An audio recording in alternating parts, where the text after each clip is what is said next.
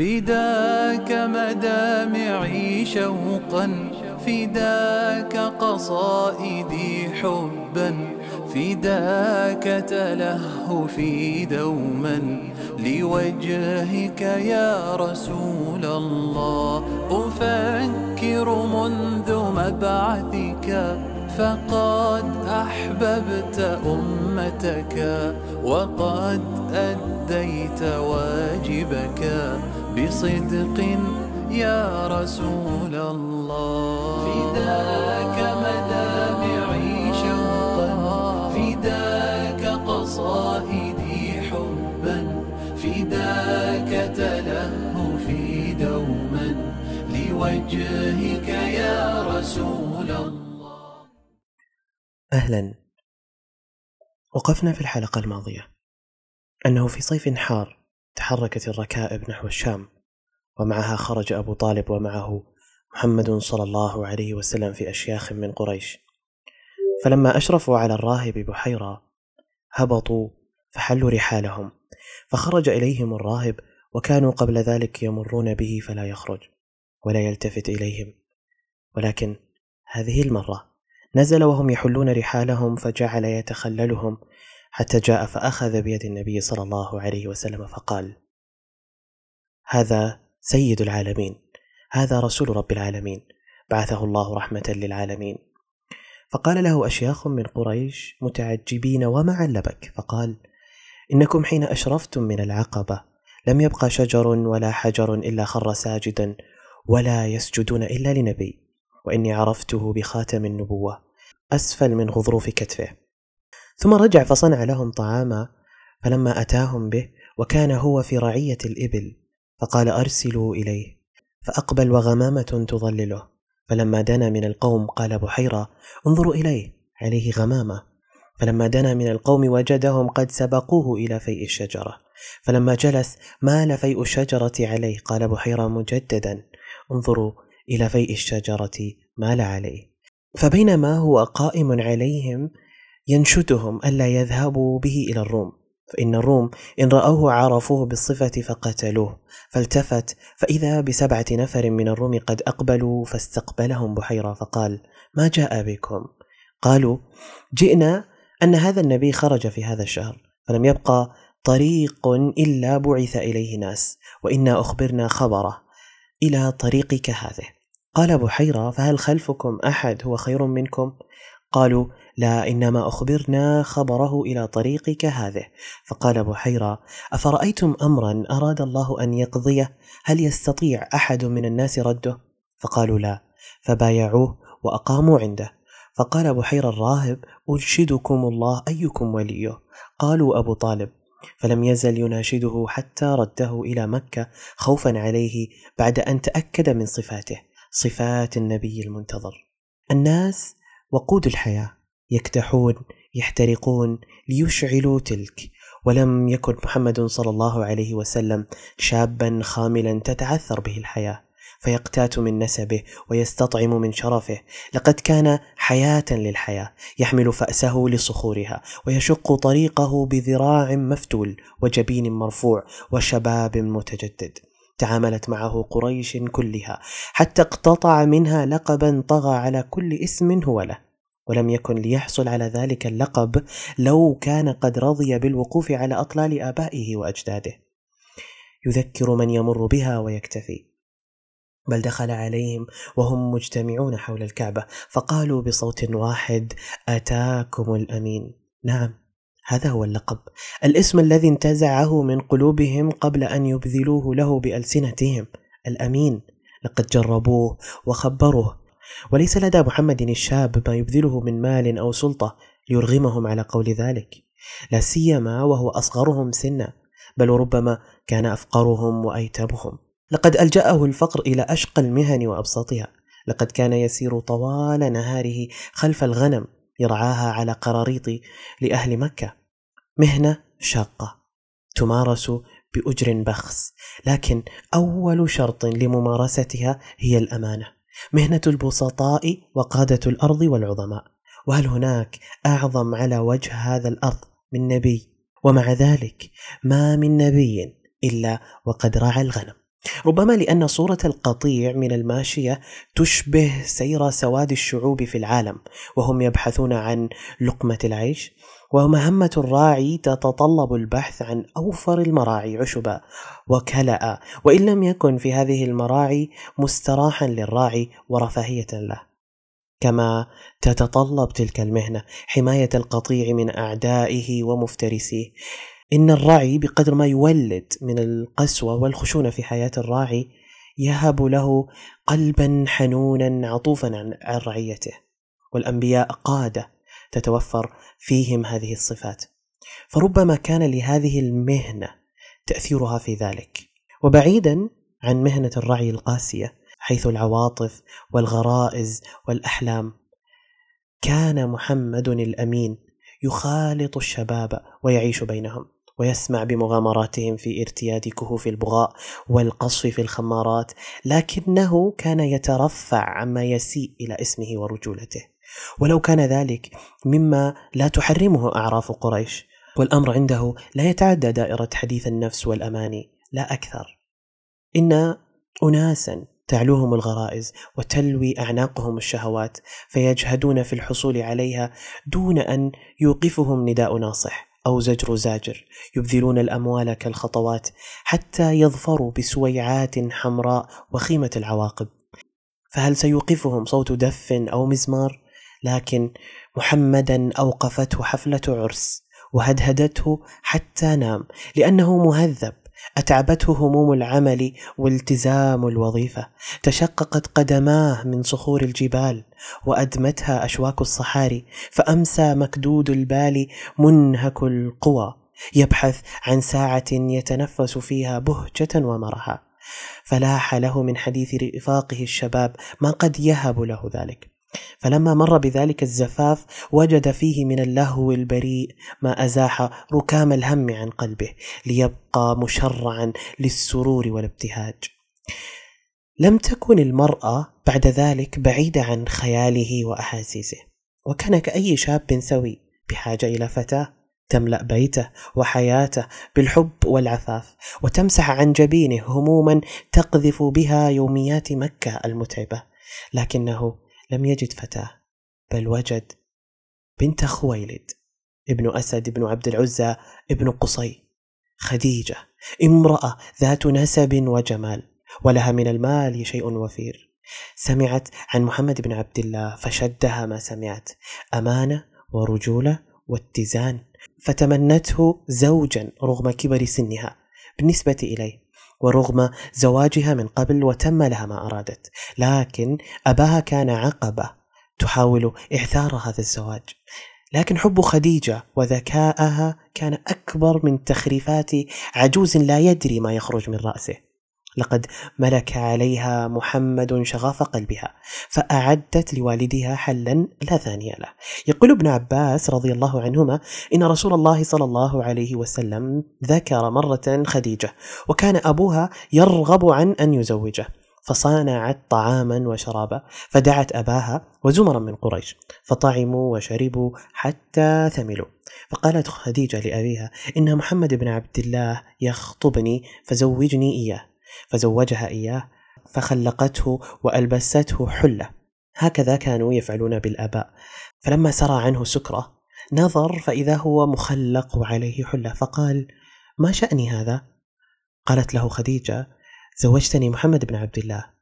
قال أزوج يتيم أبي طالب؟ لا لعمري. فقالت أما تستحي؟ تريد أن تسفه نفسك عند قريش؟ تخبر الناس أنك كنت سكران فلم تزل به حتى رضي. وأذعن للأمر الواقع.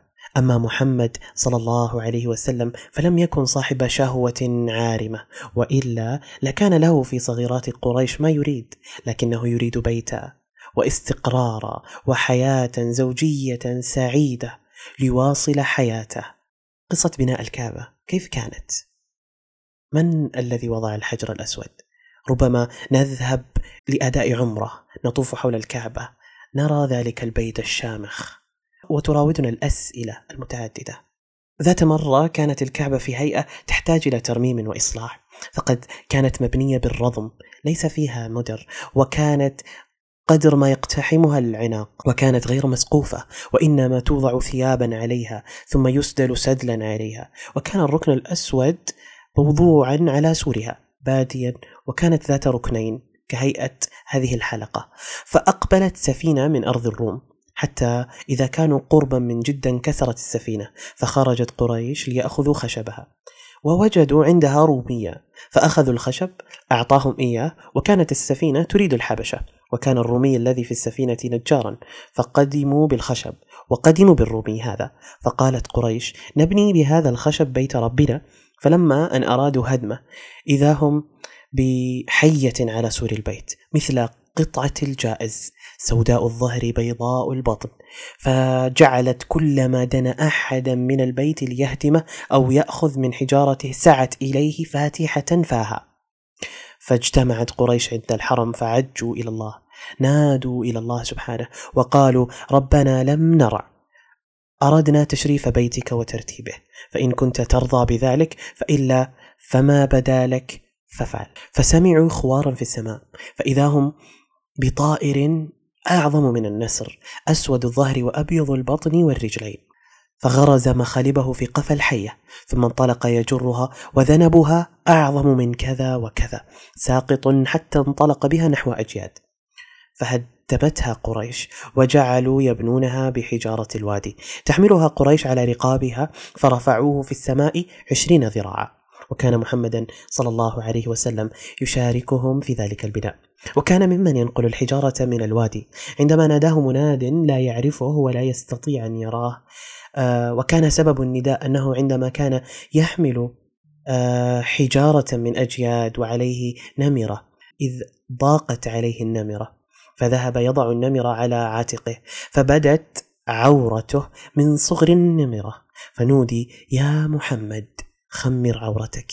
فلم يرى عريانا بعد ذلك. كان هذا النداء الأول. وقد شهد العباس هذه الحادثة. وكتبها ولم يقصها إلا بعد زمن طويل على ابنه عبد الله. فقال كنت أنا وابن أخي محمد ننقل الحجاره على رقابنا وأزرنا تحت الحجارة فإذا غشينا الناس ائتزرنا فبين هو أمامي خر على وجهه منبطحا فجئت أسعى إليه وألقيت حجري وهو ينظر إلى السماء فقلت ما شأنك؟ فقام وأخذ إزاره وقال نهيت أن أمشي عريانا. فكنت أكتمها مخافة أن يقولوا مجنون. وارتفعت الكعبة من جديد وشمخت شموخ التوحيد تشير بوحدانية الله سبحانه وتعالى. وابتهجت قريش بصنيعها وترتيب بيت ربها ولم يبق سوى رد الحجر الأسود إلى مكانه ووضعه في زاويته من الكعبة. فمن سيعيده؟ من سيضعه؟ من هو الأحق بهذا الشرف؟ إن بناء الكعبة واسع لدرجة استيعاب الآلاف للمشاركة فيه ونيل شرفه. لكن الحجر الأسود لا يحتمل أكثر من أذرع قليلة تحمله. هنا اختلفت بطون قريش وحق لها أن تختلف. في مثل ذلك الزمن المتكئ على تلك العقول المتسخره التي لا تحل الأمور الصعبة إلا بأسنة الرماح وأنهار الدماء. ألم يحدثنا التاريخ عن حروب دامت عشرات السنين وثار غبارها من أجل سنام جمل أو مضمار خيل؟ إن جمال الدنيا وخيلها والخصومة عليها لا تطاول الخصومة على أقدس الأشياء التي احتلت قلوب العرب قبل أراضيها الكعبة والحجر الأسود. فهل ستصبغ قريش كعبتها بدماء أبنائها؟ هل هناك مخرج آخر لهذه الأزمة لهذه الكارثة التي تطل من موضع الحجر؟ كان الله رحيما بهؤلاء العرب عندما قرروا تحكيم أول رجل يدخل عليهم المسجد فكانت هذه القصة التي يرويها لنا شاهد عيان شارك وبنى وحاضر الخصومه حيث يقول إني كنت في من يبني الكعبة في الجاهلية ولي حجر أنا نحته بيده أعبده من دون الله. فأجيء باللبن الخاثر الذي أنفسه على نفسي فأصبه عليه فيجيء الكلب فيلحسه ثم يشغر أي يرفع إحدى رجليه فيبول. فبنينا حتى بلغنا الحجر وما يرى الحجر منا أحد. فإذا هو وسط حجارتنا مثل رأس الرجل يكاد يترايا منه وجه الرجل. فقال بطن من قريش نحن نضعه. وقال آخرون بل نحن نضعه. حتى كاد أن يكون بينهم قتال بالسيوف. فقالوا اجعلوا بينكم حكما. قالوا أول رجل يطلع من الفج. فجاء النبي صلى الله عليه وسلم. فقالوا أتاكم الأمين. فقالوا له فوضع فوضع الحجر في ثوب ثم دعا بطونهم. فأخذوا بنواحيه معه فوضعه هو وبيده الكريمة. أوقف سيلا من الدماء. كادت أن تنفجر وفرقة بين أهل مكة كادت أن تبيدهم. ساقه الله إليهم فلما لمحوه أشارت قلوبهم قبل أصابعهم. أتاكم الأمين أتاكم الأمين. اسم انتزعه من مكة كلها. من رجالها ونسائها وأطفالها من شوارعها وأزقتها من أبوابها وجدرانها من نسمات الهواء وحبات الرمل. مكة كلها سمته الأمين سمته وهو يرعى أغنامها سمته وهو يتعامل معها ولعل أشد الناس تاثرا بأمانته وصدقه صفيه وحبيبه وصديقه. عبد الله ابن أبي قحافة. الملقب بأبي بكر. لقد تأثر الجميع بأمانته لا سيما بعد أن بدأ يشتغل بالتجارة. كبر محمد كبرت أمانته. ترك رعي الأغنام ليدخل إلى عالم آخر عالم الاقتصاد ليبيع ويشتري ويربح ويتنامى نشاطه وماله وعلاقاته.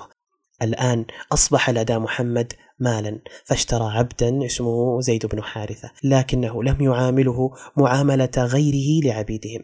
كان زيد كالابن لمحمد بل سماه زيد بن محمد. أدب وتحضر وأخلاق عذبة. لقد أجله الجميع واحترمه الجميع وأحبه كل من عرفه ولم يقتصر هذا الحب على احتلال القلوب. لقد انداح في كل اتجاه. حتى أحبته الأشجار والأحجار. نعم كما سمعتم حتى الحجارة تحبه. حجارة صماء في مكة كانت تسلم عليه إذا مر بها فكان يحمل ذكراها في قلبه ويحدث بها أصحابه. يحدثهم عن ذلك الحب فيقول إني لأعرف حجرا بمكة كان يسلم علي قبل أن أبعث. إن للكون الصامت حولنا من التراتيل والصلوات بقدر ما نشهده من صمت وسكون. لكن الكون يريد قلبا يريد عقلا ليكتشف ذلك المعبد فيه. وهب الله ذلك الحجر لغة الإنسان فكلم محمدا. أم وهب محمدا ادراكا ليفهم لغة الحجر. فكان ذاك السلام وكان ذاك الحب الذي بدأ بين محمد ومكة. وانتهى بمحمد وما وراء مكة.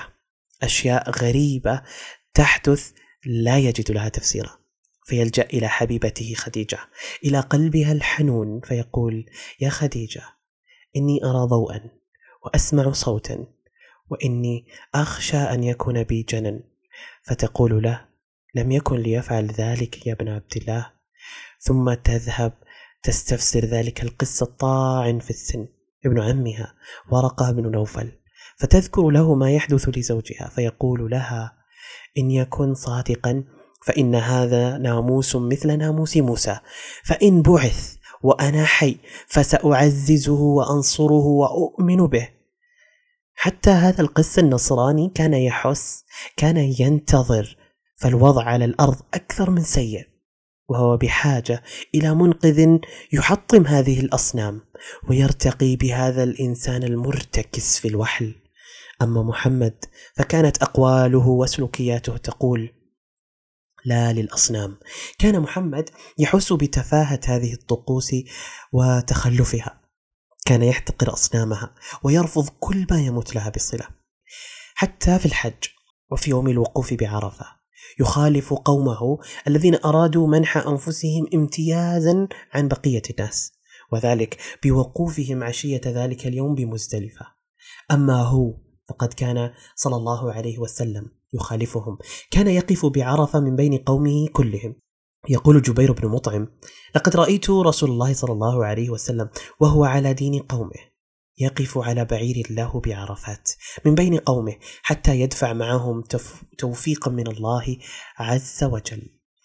وتقول عائشة كانت قريش ومن يدين دينها وهم الحمس يقفون عشية عرفة بالمزدلفة ويقولون نحن قطن البيت وكان بقية الناس والعرب يقفون بعرفات. كان امتياز قريش هنا زائفا ففر الصواب من بين جموعهم واستقر على بعير محمد.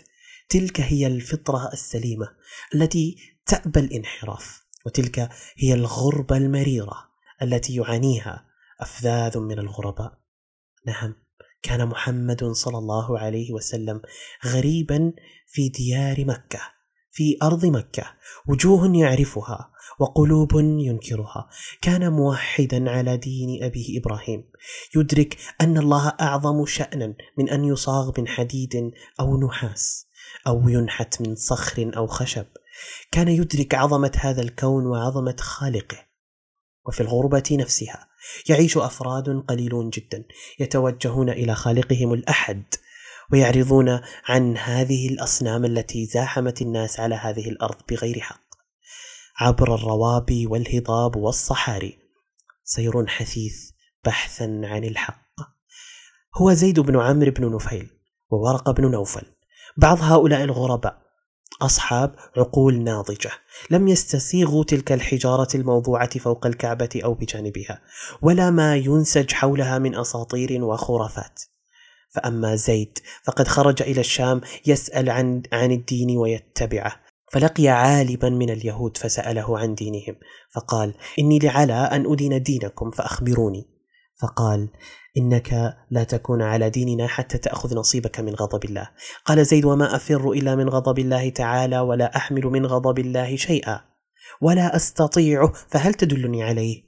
قال اليهودي ما أعلمه إلا أن تكون حنيفا قال زيد وما الحنيف؟ قال اليهودي دين إبراهيم عليه السلام. لم يكن يهوديا ولا نصرانيا ولا يعبد إلا الله. فخرج زيد فلقي عالما من, النصارى فذكر مثله. دين إبراهيم لم يكن يهوديا ولا نصرانيا ولا يعبد إلا الله. فلما رأى زيد قولهم في إبراهيم خرج فلما برز رفع يديه فقال اللهم إني أشهدك أني على دين إبراهيم. عاد زيد إلى مكة غريبا كيوم غادرهم. يرمق مكة ويرمق جموعها. احقا كانت هذه الأرض أرض التوحيد. ما بالهم يشركون؟ ينظر نظرة من ملأ قلبه الأسى واللهف. رأته أسماء بنت أبي بكر. على هذا الحال مسندا ظهره إلى الكعبة. يقول يا معشر قريش يا معشر قريش والذي نفس زيد بيده ما أصبح أحد منكم على دين إبراهيم غيري؟ ثم يقول اللهم لو أعلم أحب الوجوه إليك عبدتك به. ولكني لا أعلم. ثم يؤدي حركة غريبة كغربته تتوهج شوقا إلى الله وشوقا يعبر به عما في قلبه. تقول أسماء ثم يسجد على راحته وكان يصلي إلى الكعبة ويقول إلهي إله إبراهيم وديني دين إبراهيم. لقد كان هذا الغريب انسانا عظيما في زمنه لا يتفوق عليه في سلامة الفطرة وصفاء الفكر إلا محمد الأمين صلى الله عليه وسلم. لقد كان يرى الرجل يحمل ابنته الصغيرة على ذراعيه مسرعا بها نحو حفرة تلتهب بالرمضاء ليدسها فيه. فينهض مسرعا ويعترض الطريقة ويتوسل إليه الا يفعل. فإذا أصر أن يقتل ابنته قال له لا تقتلها ادفعها إلي أكفلها فإذا ترعرعت خذها وإن شئت فادفعها ثم يأخذ تلك البريئة الضعيفة يحملها إلى بيته يرعاها ويحنو عليها يعطف عليها لأنه يعرف أن الله أرحم من عباده وأنه لم يخلقها لتدفن بعد مولدها. كان زيد أمة لوحده. هكذا عاش وهكذا سيبعث عندما تبعث الأمم أمة وحده يوم القيامة. ولم تكن عودة زيد لمكة لياسه مما ملأ الأرض من رموز الشرك. بل عاد لينتظر ينتظر من؟ أرشده بعض الرهبان إلى قرب مخرج نبي مرسل في أرض الحجاز. زيد نفسه يقول شاممت النصرانية واليهودية فكرهتهما فكنت بالشام وما والاه حتى أتيت راهبا في صومعته فوقفت عليه فذكرت له اغترابي عن قومي وكراهتي عبادة الأوثان واليهودية والنصرانية. فقال له أراك تريد دين إبراهيم؟ كان حنيفا لم يكن يهوديا ولا نصرانيا كان يصلي ويسجد إلى هذا البيت الذي ببلادك فالحق ببلدك فإن نبيا يبعث من قومك في بلدك يأتي بدين إبراهيم الحنيف وهو أكرم الخلق على الله. أما الرجل الآخر ورق بن نوفل انتظر ذلك الخروج كما انتظر زيد. بقي ينتظر حتى نزل الوحي وقد كانت خديجة تتردد عليه كلما حدث لرسول الله صلى الله عليه وسلم شيء غريب. لا يعرف له تفسيرا وكان ورقة يطمئنها ويأمل أن يكون نبي هذه الأمة المنتظر. فهذه الأمور لا تحدث إلا لنبي. بدأت تتصاعد الأحداث حول محمد صلى الله عليه وسلم وتنحت في نفسه الوجوه والإستفهام. أصوات وأضواء أسرار وأقفال وماذا بعد؟ الناس لن تصدق والصمت مرير وليس سوى خديجة من منصت ربما لدى بعض الناس من تفسير لكن من هذا البعض؟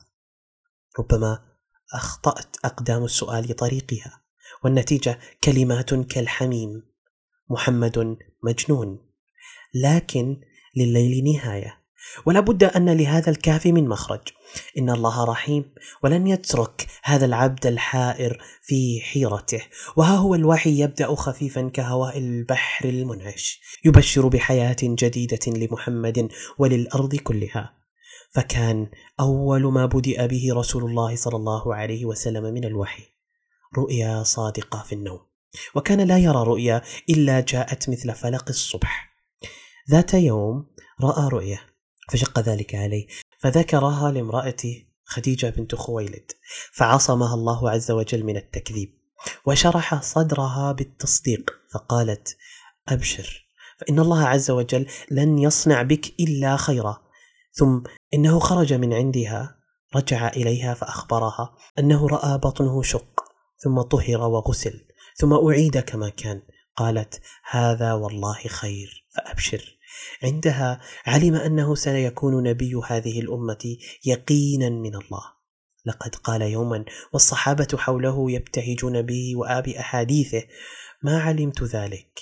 حتى أتاني ملكان ببعض بطحاء مكة. فقال أحدهما أهو هو؟ قال نعم. قال زنه برجل. فرجحته فقال زنه بعشرة فوزنني بعشرة فوزنتهم ثم قال زنه بمئة فوزنني بمئة فوزنتهم ثم قال زنه بألف فرجحتهم. فقال أحدهما للآخر لو وزنته بأمته لرجحها. ثم قال أحدهما لصاحبه شق بطنه فشق بطني. ثم أخرج منه فعم الشيطان. فقال أحدهما للآخر اغسل بطنه غسل الإناء. فغسل قلبه غسل الملائم ثم دعا بالسكينة كأنها رهرهة بيضاء. ثم قال أحدهما لصاحبه خط بطنه. فخط بطني. وجعل الخاتم بين كتفي. فما هو إلا أن وليا عني كأنما أعاين الأمر معاينة. بدأ محمد يفضل العزلة والتعبد. حبب إليه الخلاء وكان يخلو بغار حراء فيتحنث فيه وهو التعبد الليالي ذات ذوات العدد قبل أن ينزع إلى أهله ويتزود لذلك ثم يرجع إلى خديجة فيتزود لمثلها ثم يعود لذلك الغار المترقب على قمة جبل النور والذي يستغرق الصعود إليه أكثر من ساعة. ولم يكن ذلك طوال العام بل في كل سنة شهرا يتحنث وكان ذلك مما تحنثت به قريش في الجاهلية. فكان رسول الله صلى الله عليه وسلم يجاور ذلك الشهر من كل سنة ولم يكن يمارس العبادة فقط بل كان يطعم من جاءه من المساكين. فإذا قضى جواره من شهره ذلك كان أول ما يبدأ به إذا انصرف من جواره الكعبة. قبل أن يدخل إلى بيته حتى إذا كان الشهر الذي أراد الله به فيه ما أراده وذلك الشهر رمضان. خرج إلى حراء كما كان يخرج لجواره ومعه أهله حتى إذا كانت الليلة التي أكرمه الله فيها برسالته ورحم العباد به. كان نهاره على ذروة ذلك الشاهق. تأمل سياحه في هذا الكون الصامت الناطق.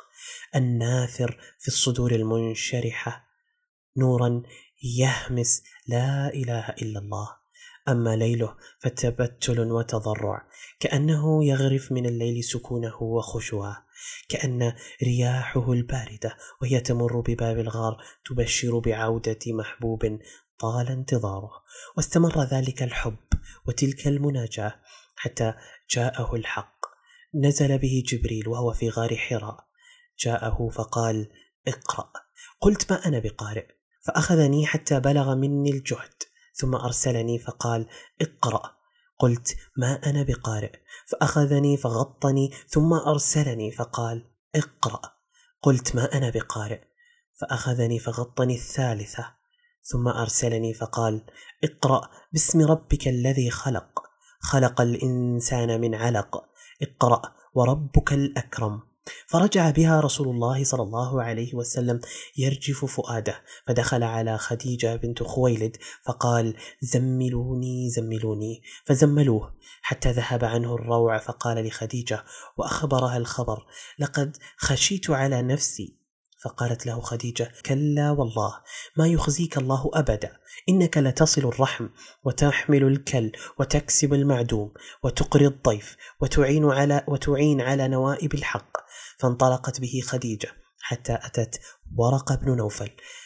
ابن عم خديجة. كان شيخا كبيرا قد عمي فقالت له خديجة يا ابن عمي اسمع من ابن أخيك فقال له ورقة. يا ابن أخي ماذا ترى؟ فأخبر رسول الله صلى الله عليه وسلم خبر ما رأى. فقال له ورقة. هذا الناموس الذي نزل على موسى. يا ليتني فيها جذعا ليتني أكون حيا. إذ يخرجك قومك. فقال رسول الله صلى الله عليه وسلم أو مخرجيهم؟ قال ورقة نعم. لم يأتي رجل بمثل ما جئت به إلا عودي. وإن يدركني يومك أنصرك نصرا مؤزرا. إذا هذه هي النبوة. هذا هو القرآن العظيم. كلام الله ينزل على نبيه. كلام الله الذي علم بالقلم وعلم الإنسان ما لم يعلم. يهمي مطرا. ينعش وجه الأرض الشاحب بالشرك وأشواكه. المحفور بالجهل والتخلف والسحر والشعوذة. فيرويه حية ونضارة. ويمسك الإنسان المؤمن من جديد بزمام الخلافة في الأرض ليعمرها بالحب والعدل والسلام. فقد تعبت البشرية من ملاحقة الأشرار لها بأسلحة الظلم والضلال. نزل القرآن فقام محمد برسالة ربه.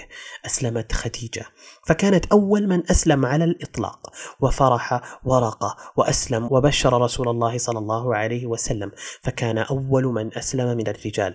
لكنه لم يعش إلا فترة قصيرة. بعد أن زفر بتلك الأمنية وتمنى الشباب للكدح لا للمتعه للبذل والفداء لرسالة جديدة. ونبي يتربص له الاضطهاد خلف أشجار مكة ويكمن له الظلم في طرقاتها. مات ورقة. بعد أن حباه الله برؤية النبي الذي طالما ذرع الأرض بحثا عنه.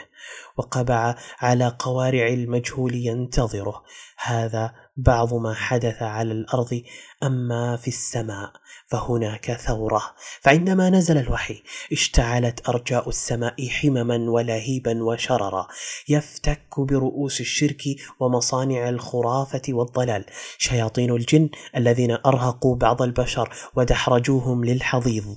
كانوا يصعدون إلى السماء يستمعون الوحي. فإذا حفظوا الكلمة زادوا فيها تسعة. فأما الكلمة فتكون حقا وأما ما زادوا فتكون كذبا وباطلا. فلما بعث النبي صلى الله عليه وسلم منعوا مقاعدهم فذكروا ذلك لإبليس ولم تكن النجوم يرمى بها قبل ذلك.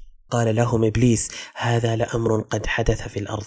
فبعث جنوده فوجدوا رسول الله صلى الله عليه وسلم قائما يصلي بين جبلين فأتوه فأخبروه. فقالوا هذا الأمر الذي حدث في الأرض. إن الله قد وهب الجن قدرات لكن منهم شياطين أساءوا استغلالها. جعلوا يسترقون السمع ثم يلقون ما استمعوه في بركة من الكذب ثم يسقونها الكهان الذين يتصلون بهم ويتقربون إليهم. فزادوهم رهقا وتخويفا وجعلوهم يرتكسون في الشرك والشعوذة والجن قبائل منهم الصالحون ومنهم الفاسدون. وفي يوم بعثته صلى الله عليه وسلم كان لأحد الكهان ارتباطه مع جنية. يتحدث الكاهن إلى عمر بن الخطاب عنها وعن فزعها في ذلك اليوم العظيم فيقول بينما أنا يوما في السوق جاءتني أعرف فيها الفزع فقالت: ألم ترى الجن وإبلاسها ويأسها من بعد من بعد إنكاسها ولحوقها بالقلاص وإحلاسها؟ فقال عمر: صدق بينما أنا عند آلهتهم إذ جاء رجل بعجل فذبحه فصرخ به صارخ لم أسمع صارخا قط أشد صوتا منه. يقول يا جليح أمر نجيح. رجل فصيح يقول لا إله إلا الله. فوثب القوم فقالت لا أبرح حتى أعلم ما وراء هذا. ثم نادى يا جليح أمر نجيح رجل فصيح يقول لا إله إلا الله. فقمت فما نشبنا أن قيل هذا نبي. لقد ثار الجن. واضطربوا وحاروا وضاقت الأرض بهم والسماء وأمسى شبح المستقبل يتهادى خلف دخان الشهب الحارقة. كالجريح يترنح بين آثار القنابل. لقد أمسى مستقبل الشياطين مخيفا مرعوبا مجهولا بعد نزول القرآن. بعد بعثة هذا النبي المنتظر صلى الله عليه وسلم. هذا النبي الذي انقطع عنه وفتر الوحي فترة من الزمن. أصبح بعدها في حيرة. لا يدري ماذا بعدها. ماذا بعد هذا النبأ؟ ماذا بعد إقرأ؟ ما رسالته؟ وما مهمته؟ ولك أن تتصور أحاديث النفس ووحشتها في مثل ذلك الظرف. لكن الوحي عاد من جديد وعادت معه الحياة. يا أيها المدثر قم فأنذر وربك فكبر وثيابك فطهر والرجز فاهجر. قم وأزح عنك هذه الأغطية فما كان بالأمس حلما جميلا أصبح اليوم حملا ثقيلا. قم يا محمد فالأرض قلوب خاوية وبطون جائعة واستبداد وسلاسل. ها قد قام محمد صلى الله عليه وسلم. يحمل سطرين من القرآن. سطران طالما بحثت عنهما أفكار البشر. وصل من وصل وتعثر الملايين. فهل هناك حياة دون علم دون قراءة دون كتابة دون نظافة دون ترك للأوثان ووحل الخرافة؟ هل هناك حياة دون إقرار بأن هذا الخالق الكريم هو الإله الواحد الأعظم ولا معبود سواه؟ كان هذا الأمر يتم بالخفاء يقوم به صلى الله عليه وسلم سرا فالأمر جد خطير. فللأصنام جيوش من الغضب مستعدة لنحر من يقترب منها ومن يعتدي عليها وتقديمه قربانا لها. وقد تناسلت في عقول القوم حتى أصبح الفرد يصنع صنما يتبلغ به في سفره. ولو اضطر إلى صنعه من تمرات هي زاده الوحيد فإذا ما عبث الجوع في بطنه قام يدس هذا الإله الرخيص في جوفه لكي يطارد ذلك الجوع المحرق. يا ترى هل علم أن جوعه قد فتك بإلهه؟ لا أدري. إن من بلغ بهم الحمق هذه الدرجة يصعب انقيادهم لهذا الأمر الجديد فقد عبثت الأهواء في عقولهم حتى أفسدتها فالعلاج يجب أن يبدأ بالعقل والفكر.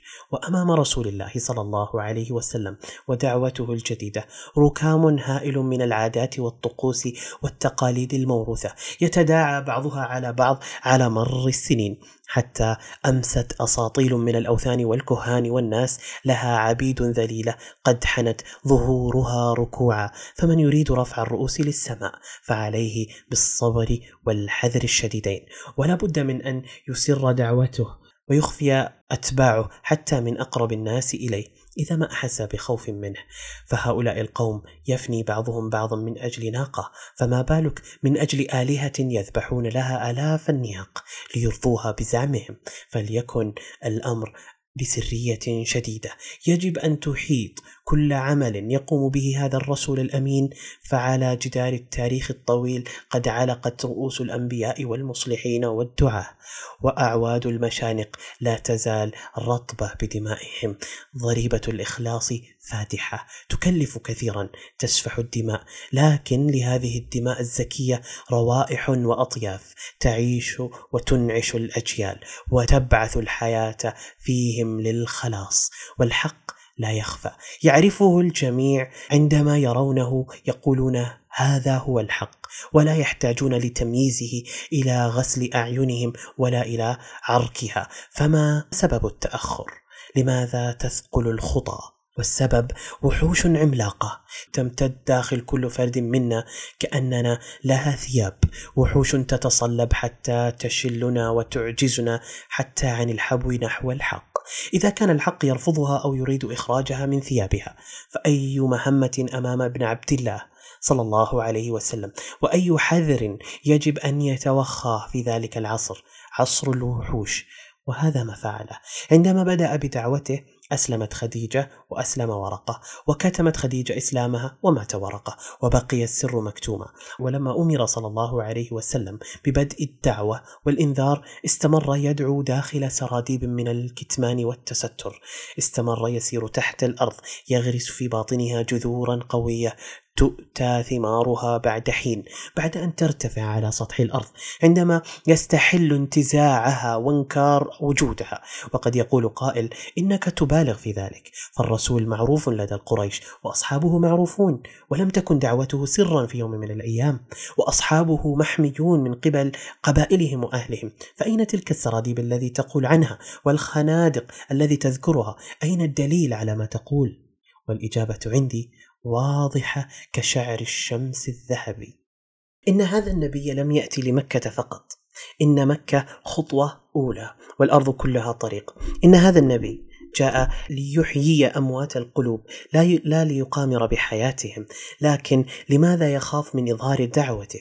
ويأمر أتباعه بهذا الكتمان والتستر. والله قد أنطق له الأحجار وأمال عليه الأشجار وأظله بالسحاب وشق صدره دون أن يمس بأدنى أذى. أليس الله بقادر أن يحميه وينجيه وينصره وأصحابه؟ بلى والله إنه على ذلك لقدير لكن دين الإسلام الجديد عقيدة وحياة للبشر.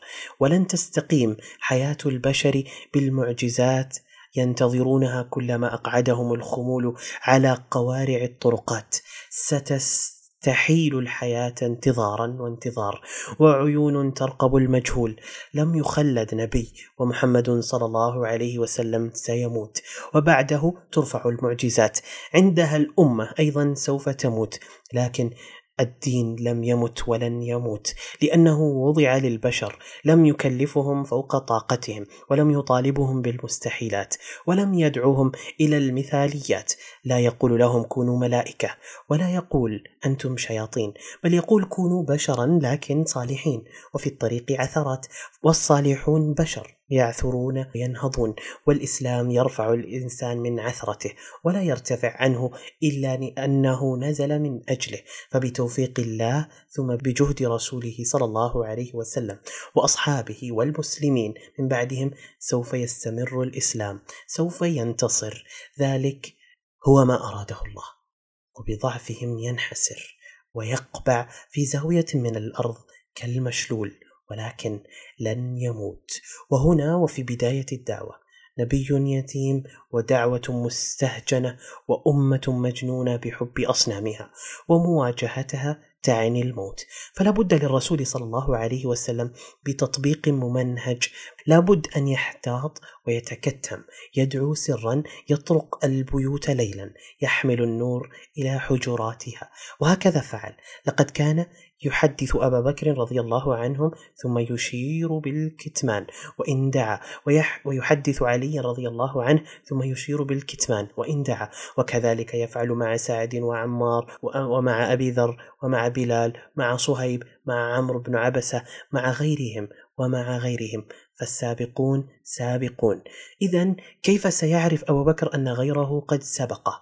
كيف سيعرف علي أن هناك من دخل في الإسلام قبله؟ كيف يقول سعد إن هناك من أسلم في اليوم الذي أسلم فيه؟ كيف سيعلم البقية؟ ورسول الإسلام يشير عليهم بكتمان دينهم حتى عن أقرب الناس إليهم. وما كان صلى الله عليه وسلم يتصرف هذا التصرف من عنده لولا أنها أوامر الله. إنه لا ينطق عن الهوى. فهل سيتصرف من دون أمر الله؟ إنها سنة الله في عمل الأسباب. وهذه بعض الأمثلة التي توضح سريته صلى الله عليه وسلم وخوفه على دعاة الإسلام. ولكن السؤال هنا هل سيبقى الإسلام سرا أم سيجهر؟ كيف ستستقبل وحوش عملاقة هذا الدين هذا الإسلام الجديد؟ ستسمعون عنها في الحلقة القادمة مع زميلي جاسر ضمن حلقات منهاج الحياة. إلى حينها ألقاكم على خير.